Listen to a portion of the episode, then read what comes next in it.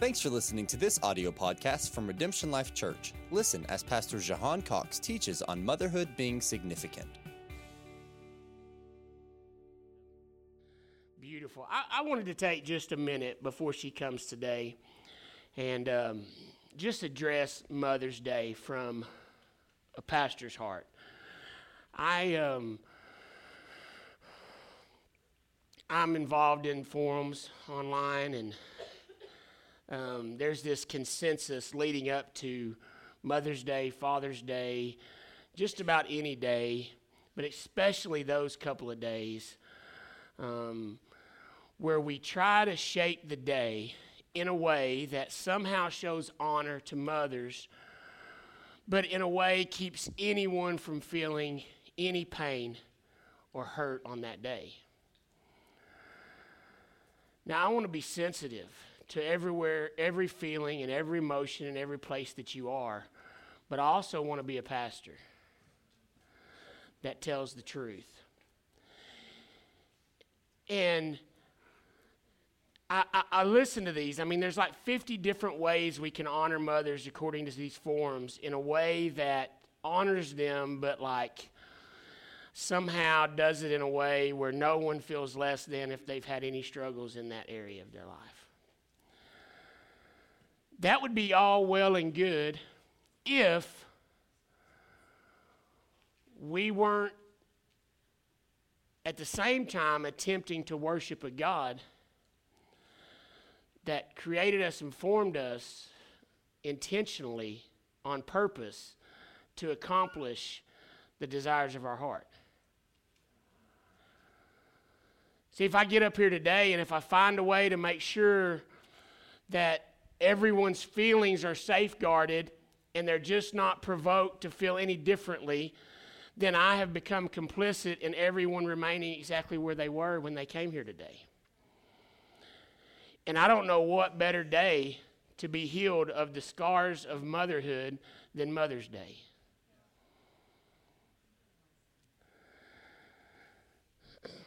I understand that there are people in this room on this Mother's Day who have lost children.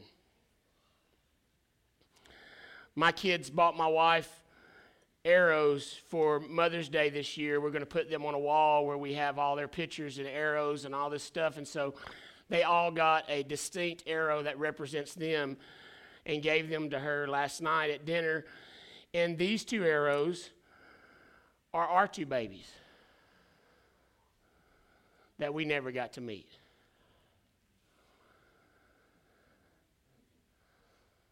But we didn't lose. These are our two babies who never felt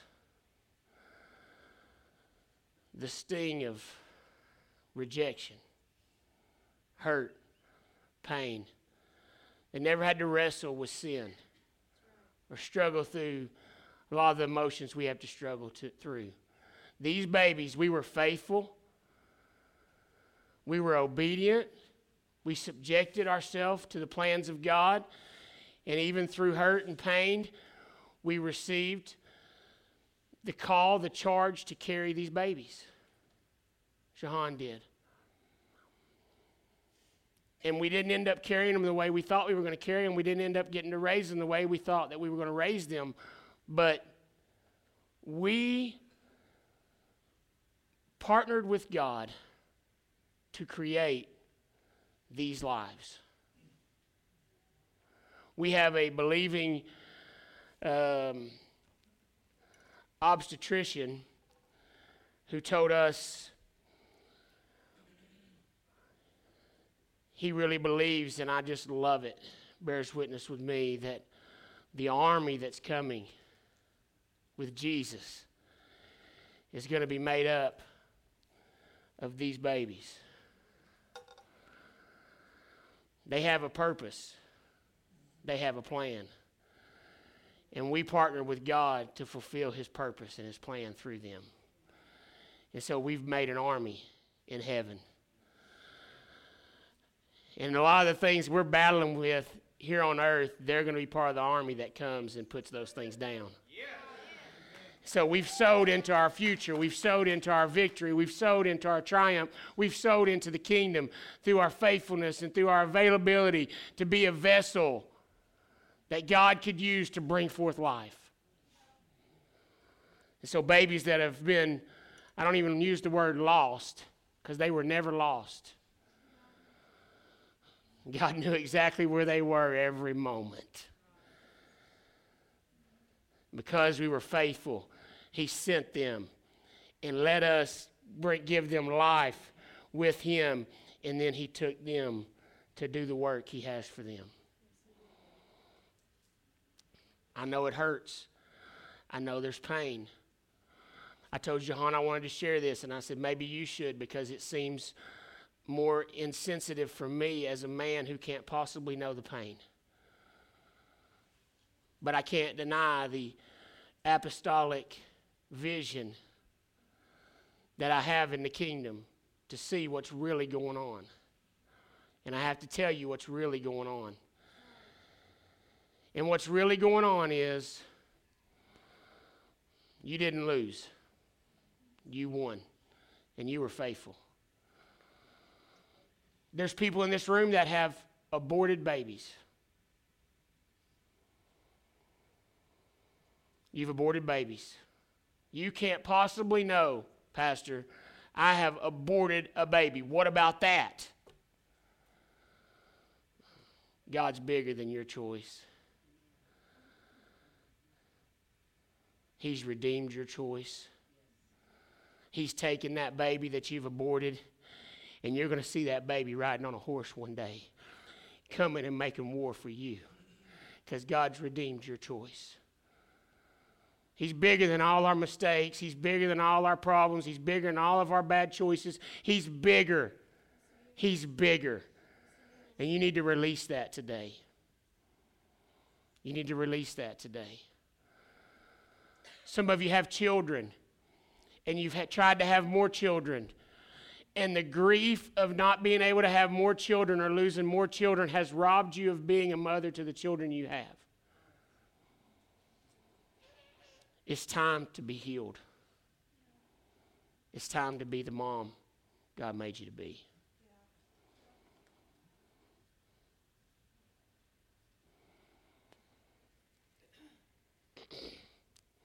Some of you may not even be able to have children, and that's what the declaration has been made.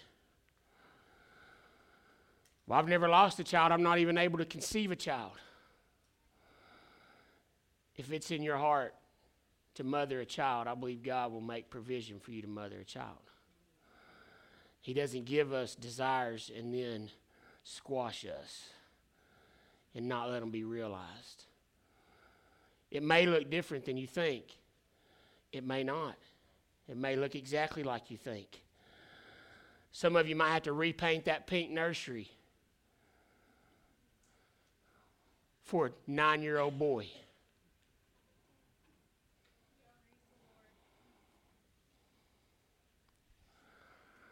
But if it's in your heart to be a mother, God will send you a son or a daughter if you'll mother them.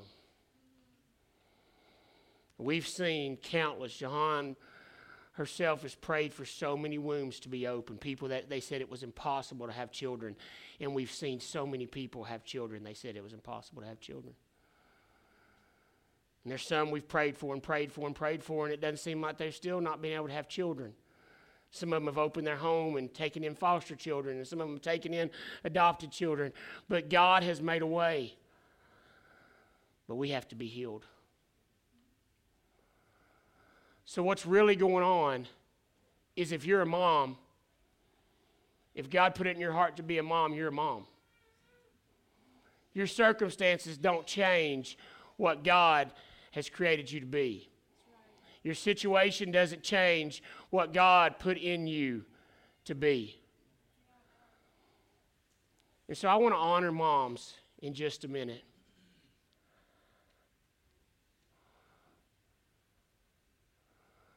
But before we honor the moms that we all know are moms that got 27,000 children like Jihan, and the moms that everybody's like, yeah, I know they're a mom, what about me? I don't get to be acknowledged today.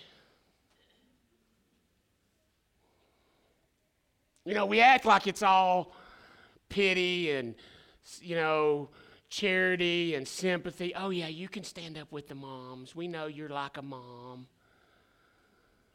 Has nothing to do with it. You are a mom. You are a mom. I was praying about delivering this today. You know what? Nisi is a mom.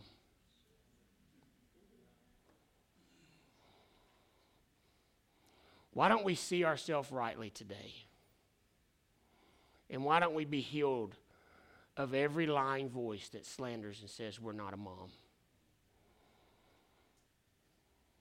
And so this is going to take a little bit of boldness right now, and I'm cutting into Jihan's time.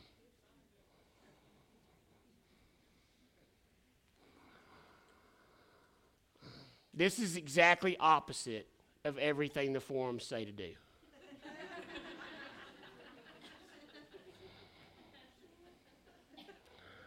But if the forums tell us how to acknowledge everybody who's okay and leave all the people that are hurting hurting and don't do anything to kind of help them get from a place of hurting to a place of wholeness, then I think the forums are all wrong.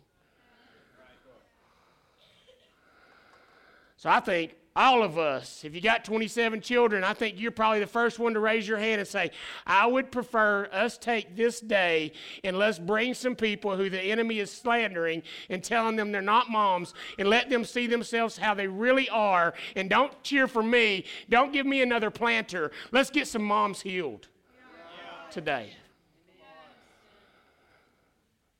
So that's who I want to talk to for a minute.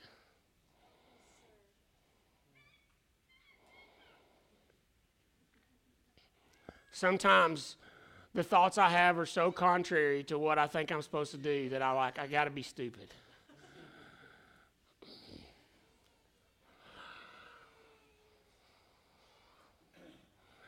But if you have been lied to,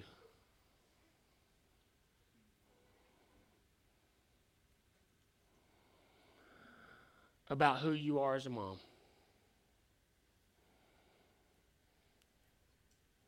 Today's the day to be healed.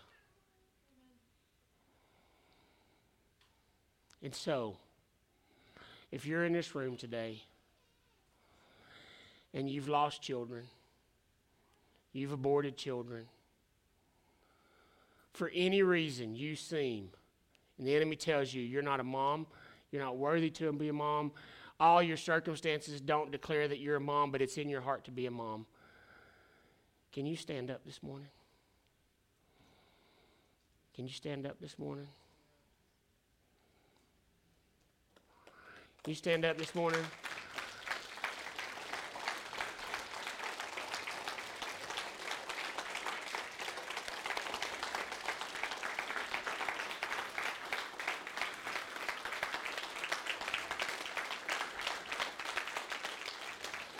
I love that you honor them. But that's not why they're standing. Thank you for clapping for them, but that's not why they're standing. Karen, will you stand up, please?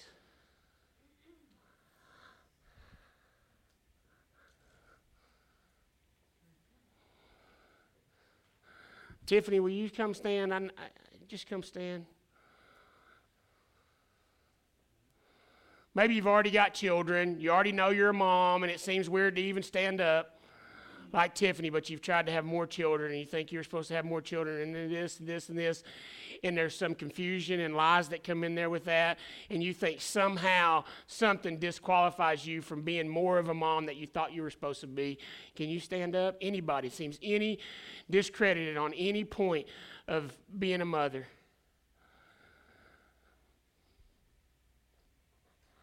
Nisi, will you stand up?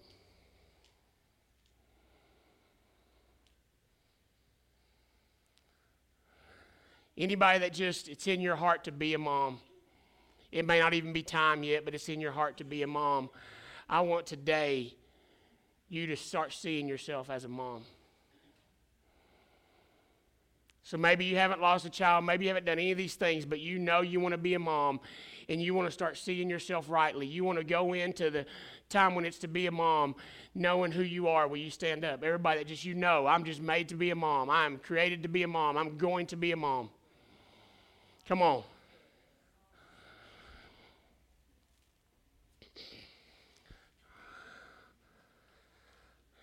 Can somebody stand with every person that's standing? Somebody go right now, quick. Let's get to every person that's standing.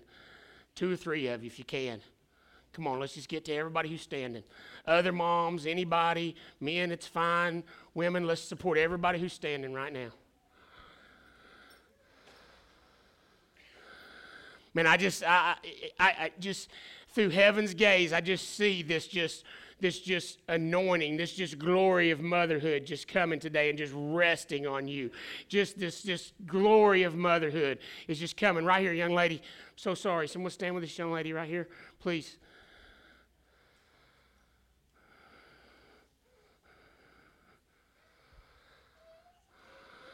God is not, we're not talking about, this is not another prayer for your circumstance to change. This is a prayer for you to change your heart to open. Your, before your womb opens, your heart needs to open. Before your home opens, your heart needs to open. I don't know if God's going to open your womb or tell you to open your home. I don't know what it is, but if the desire is there, I believe God's put it there, and He's going to be faithful to heal you today. Jihan's going to sing over you a song she wrote after our, one of our miscarriages, and this isn't a, a, a warm, fuzzy, let's all feel better. This is we're going to make a confession about who God is today. And we're going to stand firm with who He is. And we're going to walk with it. We're going to walk with it in authority. Jihan did such a marvelous job Wednesday night. We got to change the way that we think. The difference between David and Saul was not their circumstances. They all had they had the same army, the same problem, the same enemy, the same everything. But David saw himself differently than Saul did. And I believe you're going to see yourself as the mom God has called you to be today. And you're going to walk with more confidence in it. Those of you that don't have children, but you know you're called to be a mom, you're going to walk with more confidence in it than you ever have before. Sing over them, Jihan. Every word. Pray over them, folks. Pray, pray with those you're standing with. Falls to the ground without a sound.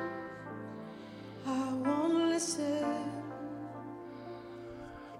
Every voice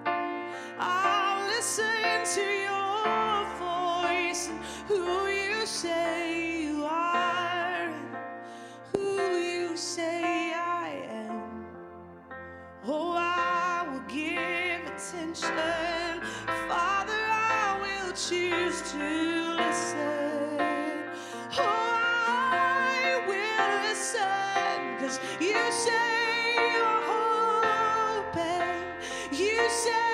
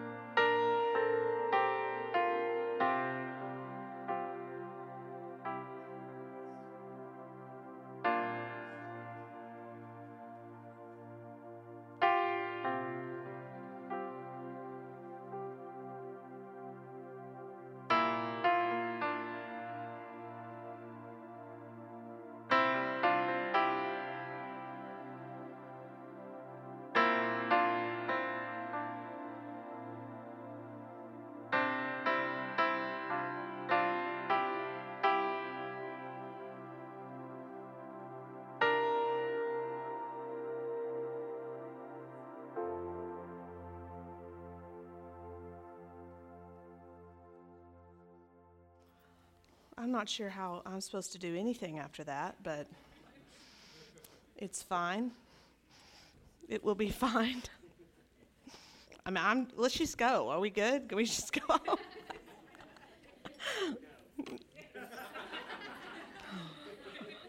Darn it.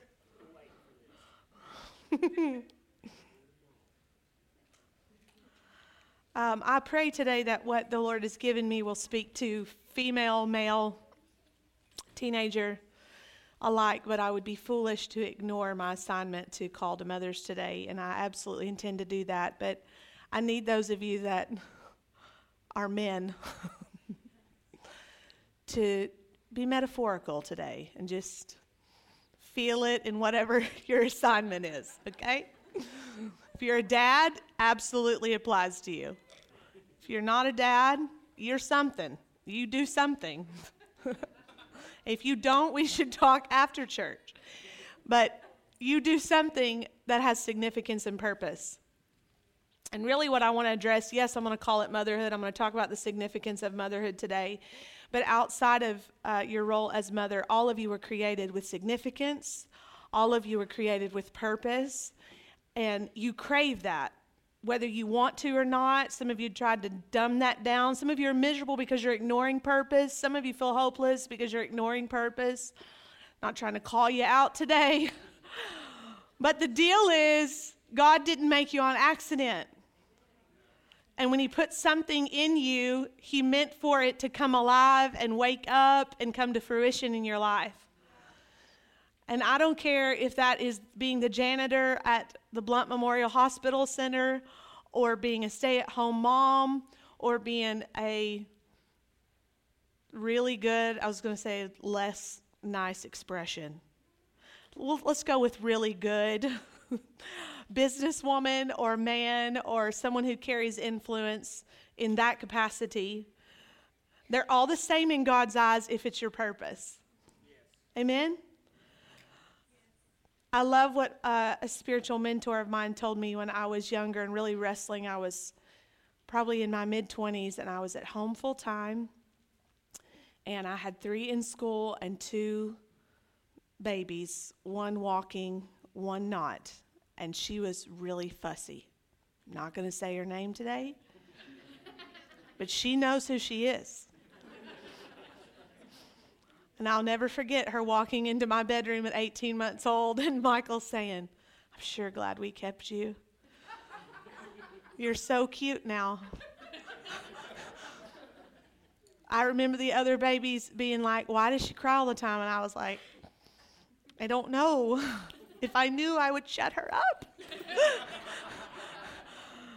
but I was in the throngs of motherhood, and I was um, I had all these dreams of singing and leading and writing and recording and doing other things. You know, I dreamed of being a mom ever since I was a teenager. I dreamed of being a mom, dreamed of being a wife.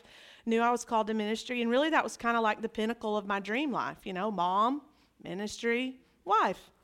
And there I was in the middle of mom, ministry, wife, and wasn't feeling so great. I was like, what is wrong with me? I wanted this. Why do I want to run away? and a spiritual mentor of mine said, no matter how big, no matter how small the platform is, the reward is the same. Jesus is the reward. So, whatever it is you have your hand to today, if you're a mom, I'm going to talk real specifically to you. But whatever it is you have your hand to today, do it with all your heart and do it because your reward is Jesus. If nobody knows your name, nobody knows you did it, nobody knows you were there, nobody saw you, there's never a plaque to honor what you did. He sees it, and He's the reward. And I promise you, He's worth it. I promise you, He's worth your best. I want us to look at the word significant when I was in prayer about what to share with you today. Thank you. Um, the Lord said to me, significant. I want you to talk about being significant. So I said, okay, let's look that up because I love definitions. My cohort in crime, Tiffany, is my definition queen with me. Significance, the quality of being worthy of attention. I got real excited when I read that. I, uh, I joke with my friends, I have really high self worth. I know you would never imagine that about me, but I don't have a problem loving me. I have a problem loving other people. I'm just trying to be on, on, uh, vulnerable and honest. And so when the Lord said significant, I was like, oh, you're talking about me. and he was like, uh huh, and? and? It's fine. I know he only laughs and is sarcastic with me, no one else in the room. Never does he ever correct you with a sarcastic word, but he does me. And so I was like, oh, I'm worthy of attention. And he was like, and? And so the Lord began to take me to some women in Scripture who I believe he found significant. Some of them, they're named, some of them are unnamed, but they made the book. I was like, well, I mean, I guess I'd take that if my name wasn't in there, but I got in the book, you know, right? So um, the first one I want to talk to you about this morning is Jochebed. Please don't name your children that. It's just not okay at all, Jochebed. Um, Jochebed is Moses' mother, and most of us celebrate her because of her one amazing child. Um, Jochebed was a mother and she was also a midwife. I don't know if you know this about Jochebed, but she was one of the women who was responsible to, uh, actually, they were in hiding in a secret location, if you will. The order had been decreed from Pharaoh to kill all the babies two and younger because he was afraid the Israelites were going to get too strong and too powerful. So he made a decree to Pharaoh the Pharaoh made a decree for the infants to be killed. And she aligned herself with the kingdom of heaven instead of the kingdom of earth. And she was one of the midwives that would be in the birthing room and make sure those babies lived. We know her as Moses' mom, but she had three children. She had Miriam and she had Aaron. And what I didn't realize, you know, you read the Bible and you're like, why did all the movies not do that right? It, it, it's like they just take it and chuck it out and go, that's great, but I'm going to tell you my version of the story. I have this picture of Moses in this basket, like on a river rampage ride. Did anyone else have that picture in your mind? Prince of Egypt, yes. Like, I'm 15, well, I was 16. That's actually the first movie Michael ever took me to because I was 16. And I was like, oh, take me to see a cartoon. And he obliged. Raise your head up. I grew up. Thank you for taking me to see The Prince of Egypt. Anyways, I remember being in the movie being like, oh my gosh, I did not know that Moses went on the river rampage. That is the most awesome miracle. This baby did not come out of the basket, he did not drown. He went on the ride of his life. I, that's how I saw it. That is not what scripture says happened. It's not in there.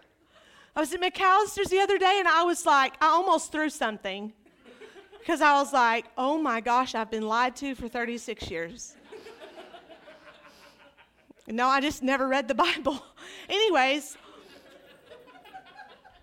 there's Miriam and there's Aaron. Miriam and Aaron are the older siblings of Moses. Miriam is the sister who took Moses in the basket. And the scripture says she did not put him on the river rampage ride. Miriam placed him in the bulrushes. She placed him securely in the bulrushes where he would be hid, and she waited. And we don't know how long Miriam waited, but she waited until Pharaoh's daughter and her maidens came down to the river to take a bath. No river rampage. Nothing at all like a river rampage. I was very disappointed, and then I was also like, God, that was a much better idea. I mean, I did think that was a little bit cruel, you know, like, let's just test how safe we can keep Moses. But, anyways, Miriam is the older sister who stood for we don't know how long and made sure Moses was safe. Without Miriam, there is no Moses. See, we do this in society and we really do it really well in religion. We highlight and we celebrate the people who are seen, the people who God puts right in the front, but we don't recognize the Miriams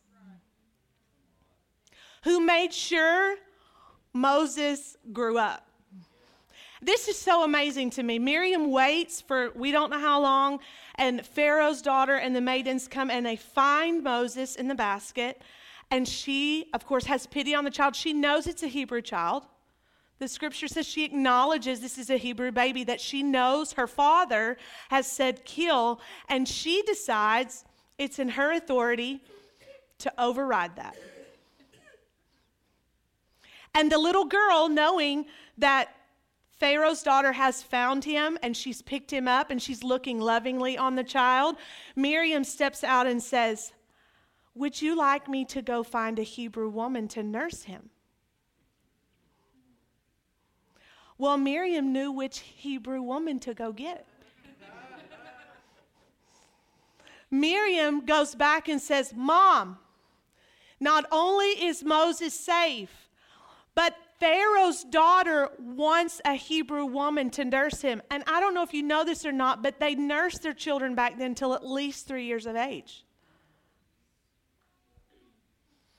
So we find a mom who the Bible says when she saw Moses, she saw him and she hid him.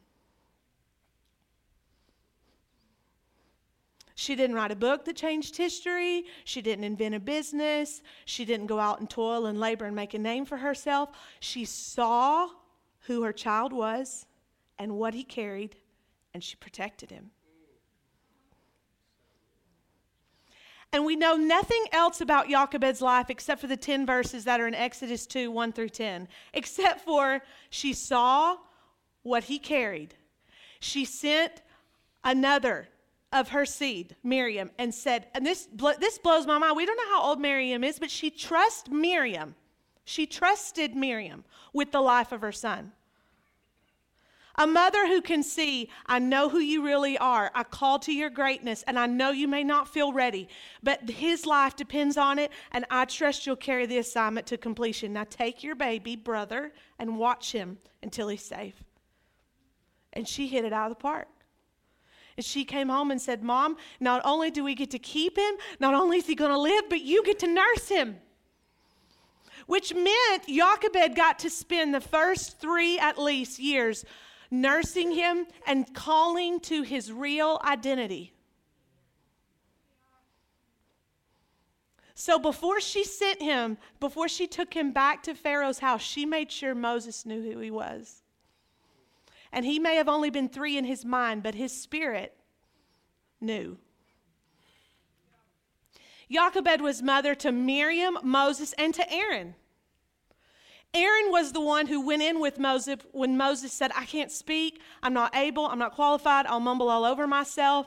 And Aaron is the founder, if you will, of the priesthood. He's the one that goes in with Moses and makes declaration of what God has said. He's the one that holds Moses' arms up in battle when Moses is too tired and he can't do it. See, without Aaron and without Miriam, there is no Moses. And Jochebed spent all of her life not raising one, not two, but three nation changers. Three who delivered Uh, Israel out of the hand of Egypt. When you read the scriptures and it talks about those that delivered, you'll find Miriam and Aaron interlaced in every story. In every story. So, moms, don't just celebrate the one who's an obvious leader. Don't just celebrate the one that you see leading and is charismatic and comes out with all that he or she is with ease and comfort. They need a Miriam. Don't relegate this one's going to do something and this one we're going to tolerate and put up with, or they'll serve in some behind the scenes capacity. And we don't say it that harshly, but we, in our mind, we've partnered with this one's the significant one, and the others are just, you know, live in the shadow and in the light of. But if a mother refuses to partner with that, the children will refuse to partner with that. Miriam knew, you're alive because I made sure you didn't die. Aaron knew, bro, you'd be dead if I didn't hold your arms up. And the whole army would be dead because you got tired. Guess who held up your arms? I know you got to put the staff in the water and all, but you couldn't even talk to Pharaoh. I had to talk for you. Moses' need Miriam's and Aaron's in their lives. They have to have them. So raise everyone with incredible intentionality and purpose. You're no more significant than the other. You're no more significant than the other. You're equally significant. Yours may manifest in putting a rod in water and parting the sea, and yours may manifest in holding up the man's arms that puts the rod in the water and parts the sea. But you are equally significant. And I got to teach you guys to work together. And that is the assignment that will kill us all. Can I get an amen? so I love this. I, I never saw this before, but when you look at Hannah, no, not Hannah, Elizabeth. Let's fast forward. We're going to whoop to Luke chapter 1, from Exodus to Luke. And we find, that's a little bit of a fast forward. We find Elizabeth, who is aged in years, who, from what I understand in reading the story, she's not the one that petitioned for a son as much as Zacharias was, because his lineage depended on it. He has to have a son, he has to have someone to carry on his DNA. So without John the Baptist or without whomever they would birth, their family line dies. And when the angel appears to Zacharias, he said, I've heard your petition. And I have to imagine that Elizabeth, while she clearly is on board for the assignment, she does hide for five months. She's probably like, now? now? Like when I'm old? Really? We're going to do this now when I'm old? she was normal just like us. I mean, we read the scripture and we're like, she was probably so excited and she was probably just thrilled to be old and pregnant. I'm thinking she might have been a little irritated about the timing of the Lord. I think she could have been a little embarrassed, and that's why she hid herself for five months. Like, how am I gonna how am I gonna break the news? I am 82 and pregnant.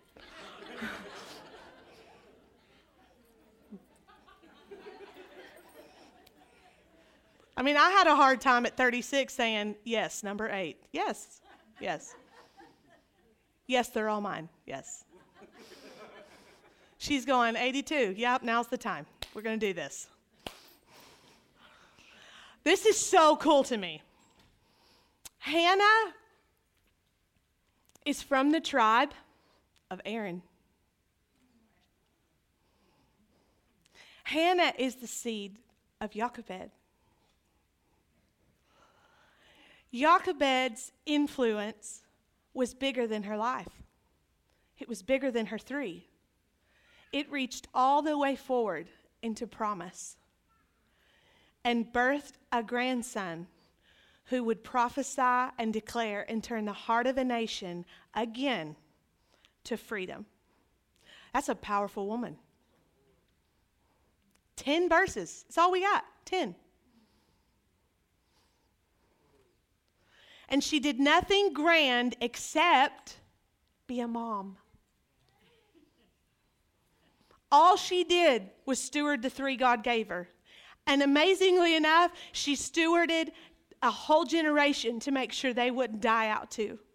Some of you are moms with occupations. Some of you are not just moms, you have occupations, and God wants to use you in your occupation to bring life to a generation. Teachers, nurses, Walmart, doesn't matter. So here we have Elizabeth, and Elizabeth gives, Elizabeth gives birth in her elderly years to John the Baptist. We know John the Baptist to be a little bit strange and weird, to eat locust and honey and wear camel hair. And you think your child's weird. you have nothing on Elizabeth. Nothing, absolutely nothing. Well, my child eats dirt. My child ate bugs. He wore animal hair on purpose. Not as a costume, not for Halloween, every day, all day. My question to you, in line with the assignment of Elizabeth, all Elizabeth did, all we know Elizabeth for, is raising John the Baptist. All Elizabeth did was let John be weird. Some of you got weird kids. I mean, I mean that with all the love and affection in my heart, but you got weird kids. They don't fit in, they're strange, they see everything differently. They refuse to sit down when everyone else is compliant and cool and chill. It's like, absolutely not. They don't match the chart when you go to the pediatrician's office. Well, he's supposed to be saying this by now. Sorry, he doesn't. He's supposed to be doing this by now. Sorry, she doesn't. All Hannah did was let John be weird. She, all Elizabeth did. Hannah, she had a different assignment. We'll talk about her in a minute. Why do I want Hannah and Elizabeth? Oh, because that's your name. My sister's name is Hannah Elizabeth. I really want the two people to be the same right now in my mind, but they're not. They're not the same person. I do, I do know that much about the Bible. Elizabeth understood my child must be consecrated. You see, when the angel spoke to Zacharias, he gave instructions. He's have no strong drink. He's to be consecrated. He's going to be a prophet. He's going to prepare the way of the Lord. That meant she had a responsibility to keep John consecrated until John grew to a place where he understood, I must now consecrate myself. She had a responsibility. No, you're not going to do things like the world does the things. You're going to be different. You're going to be raised in the wilderness, in the hill country, away from culture and away from society. And you're going to learn now to lean in and know the voice of God. And mom had to be okay with that. Any moms know what it's like to go to a birthday party and you've got the weird kid? Just me? Okay. You've got the one that no one invites because they're too much. Maybe you're raising someone who's peculiar and set apart and consecrated and not supposed to look like, act like, be like anything like any other child you've ever seen because of the assignment on their life. And instead of apologizing for that, instead of tiptoeing backward and being careful with what you declare, declare what Elizabeth declared He will be a prophet to the nations. She boldly told him who he was. She was not afraid to tell him who he was. So bold, in fact, when they came in to name him, it was custom of the day that the father named the child after the father, after the family line. Well, Zacharias had been muted because he was arguing with the angel in doubt and disbelief. And God said, This identity is so important. I'm going to shut your mouth until you get an agreement with who I've said about who John the Baptist is. So they come in at eighth day when you're supposed to circumcise the baby, and they say, Elizabeth, what's his name? And she says, John. And they cock their heads and say, No, don't you mean Zacharias? It's in there, read it. And she's like, No, his name is John. And they don't believe her, so they ask the mute man, which is hilarious. And the mute man calls for something to write on. Well, he's been mute for nine months. He's decided he's fine with naming him John. I think I'll agree with God. Here's my time to show the angel, I believe you now. And he writes John. And when you read the story, it says that everyone left their house and the whole hill country, do you hear me? The entire region is talking about what's coming out of that house. They named him John. I don't know how bad it's got for you and how strange your child is, but the whole city hasn't been talking about your house. It's not been that bad. It's just not been that bad. The whole hill country is talking about that's a strange one coming out of that house. Can you imagine when they saw him in camel hair eating bugs?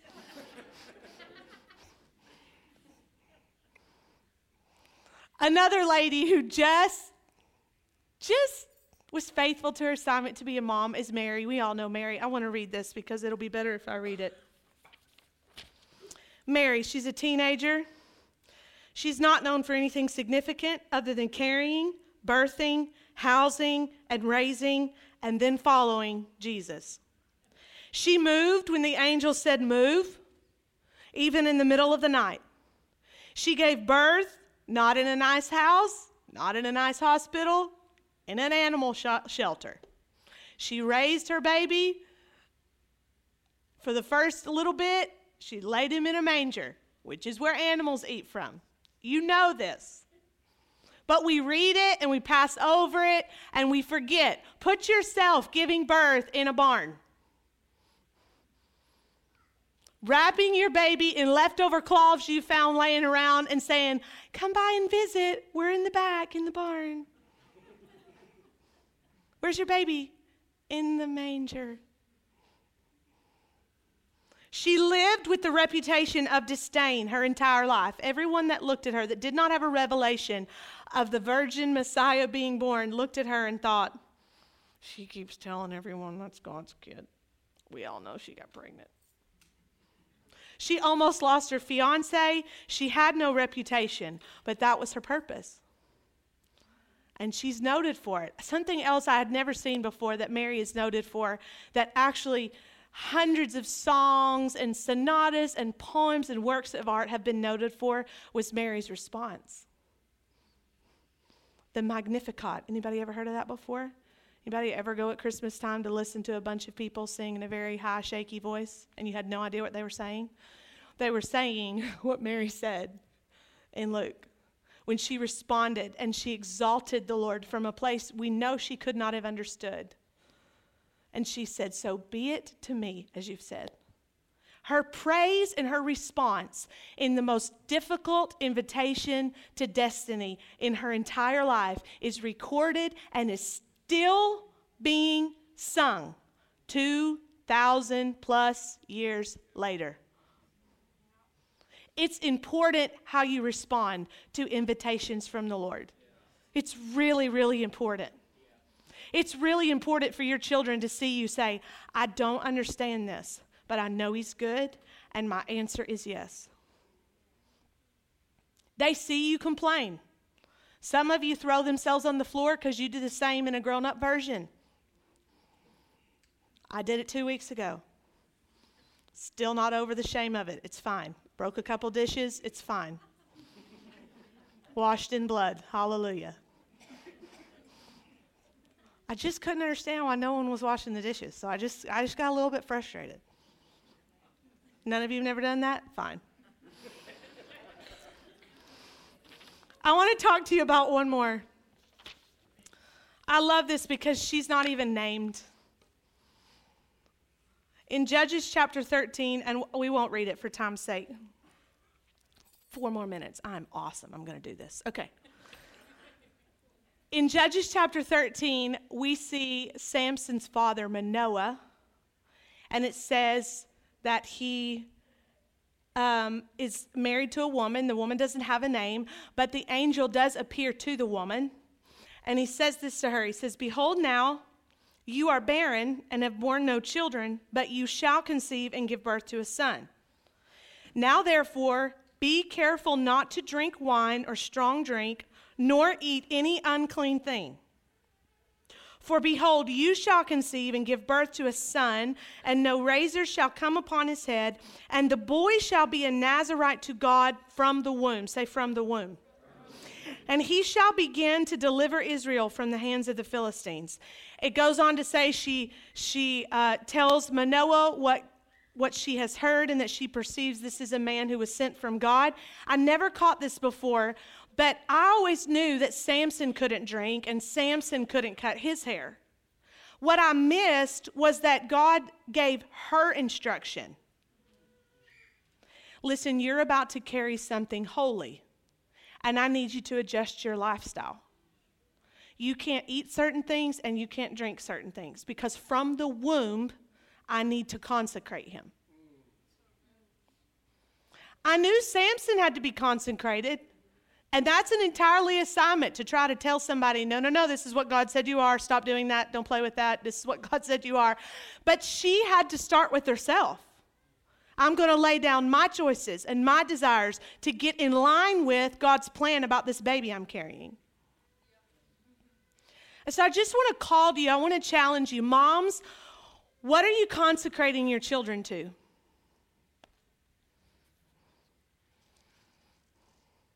What are you training them for? Who are you telling them they are?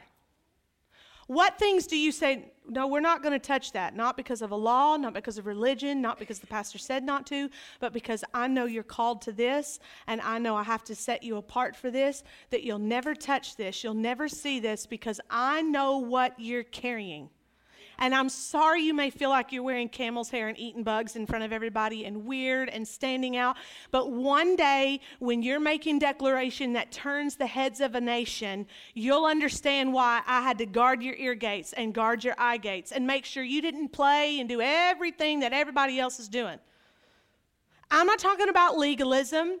I'm not talking about making your children miserable. I'm talking about consecration and specifically training them for destiny and purpose. How intentional are we at it? Moms, dads? We're intentional to get them to soccer practice. We're intentional to make sure they're fed three meals a day. We're intentional to make sure their teeth are brushed. We will kill ourselves going to five other sports involved in school. What's it setting them up for? Are you wasting your time with a bunch of busy activities, or are you pouring in what they need for their assignment? Because they may not get it from you, but they will have to get it from someone. And you're just delaying the inevitable. I've said this for years. My prayer is that God, my kids won't have to grow up and get counseling. I just thought, God, if I can just get them to adulthood without requiring counseling, I mean, I'll feel like I did a good job. Now I'm kind of like, it's fine. They can have counseling. I know some powerful counselors. But what I don't want to do is delay their assignment. I guarantee you some of them are going to need counseling. But I hope I haven't delayed their assignment because I didn't tell them who they were when they leave my house, when John left his house, he consecrated himself. And when they asked John, Who are you? Who are you? Are you the Messiah? You know what he says? He gives the answer that his parents gave him.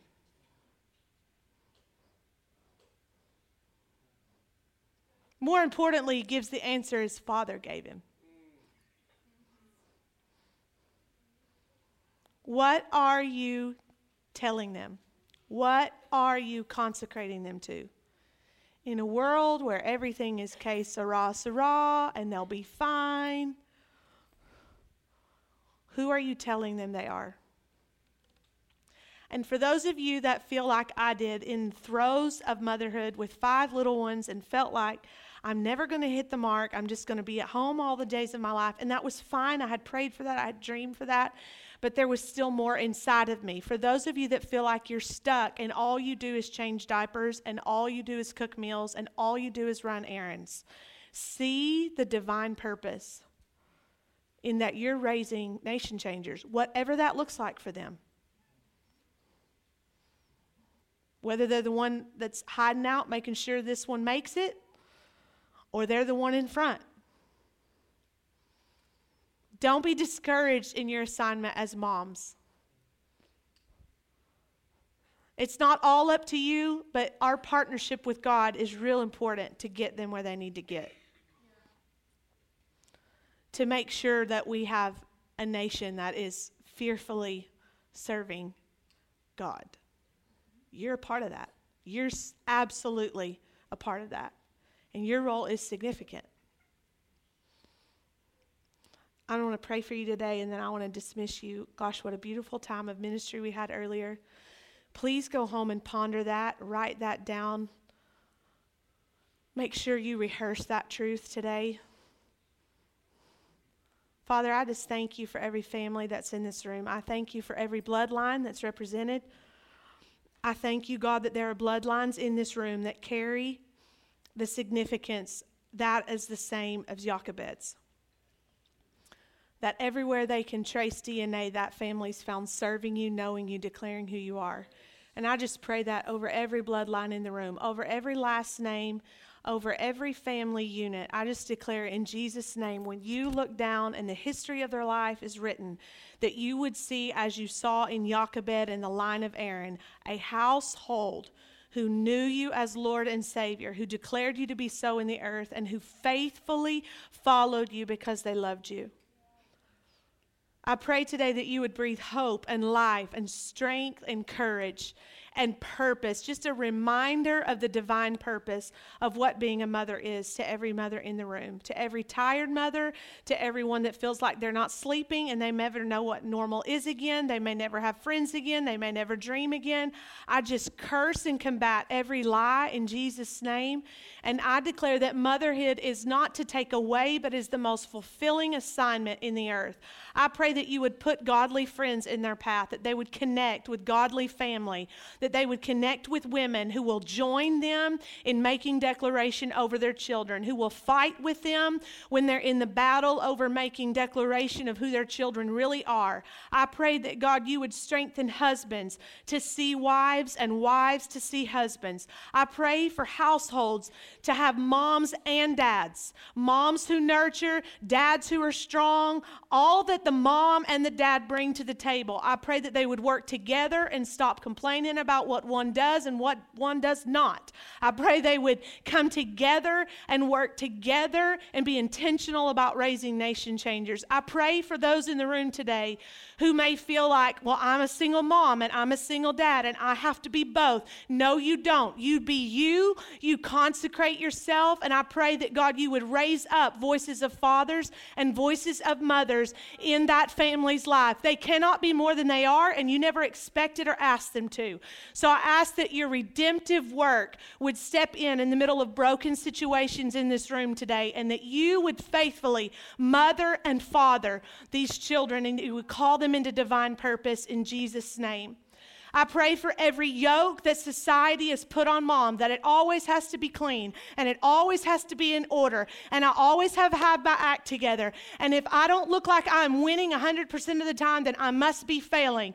God, I thank you that you know how to teach us how to be our children's mother and no one else can do it better than I can. Even though I fall on my face, I am perfectly equipped because of who you are to parent my children. And I refuse, and we refuse today as mothers to partner with that lie. We just say, God, we give you the fruit of our womb. We ask that God, you'd raise them up and you would release them to hit the targets over wherever you've placed them, that they would not miss the mark and they would fulfill every purpose, every thought, every dream you had when you knit them in our wombs. We declare it so in Jesus' name. Can you say, So be it? Thanks for listening to this audio podcast from Redemption Life Church. Be sure to stay connected with us on Facebook, Instagram, and Twitter at Redemption Life.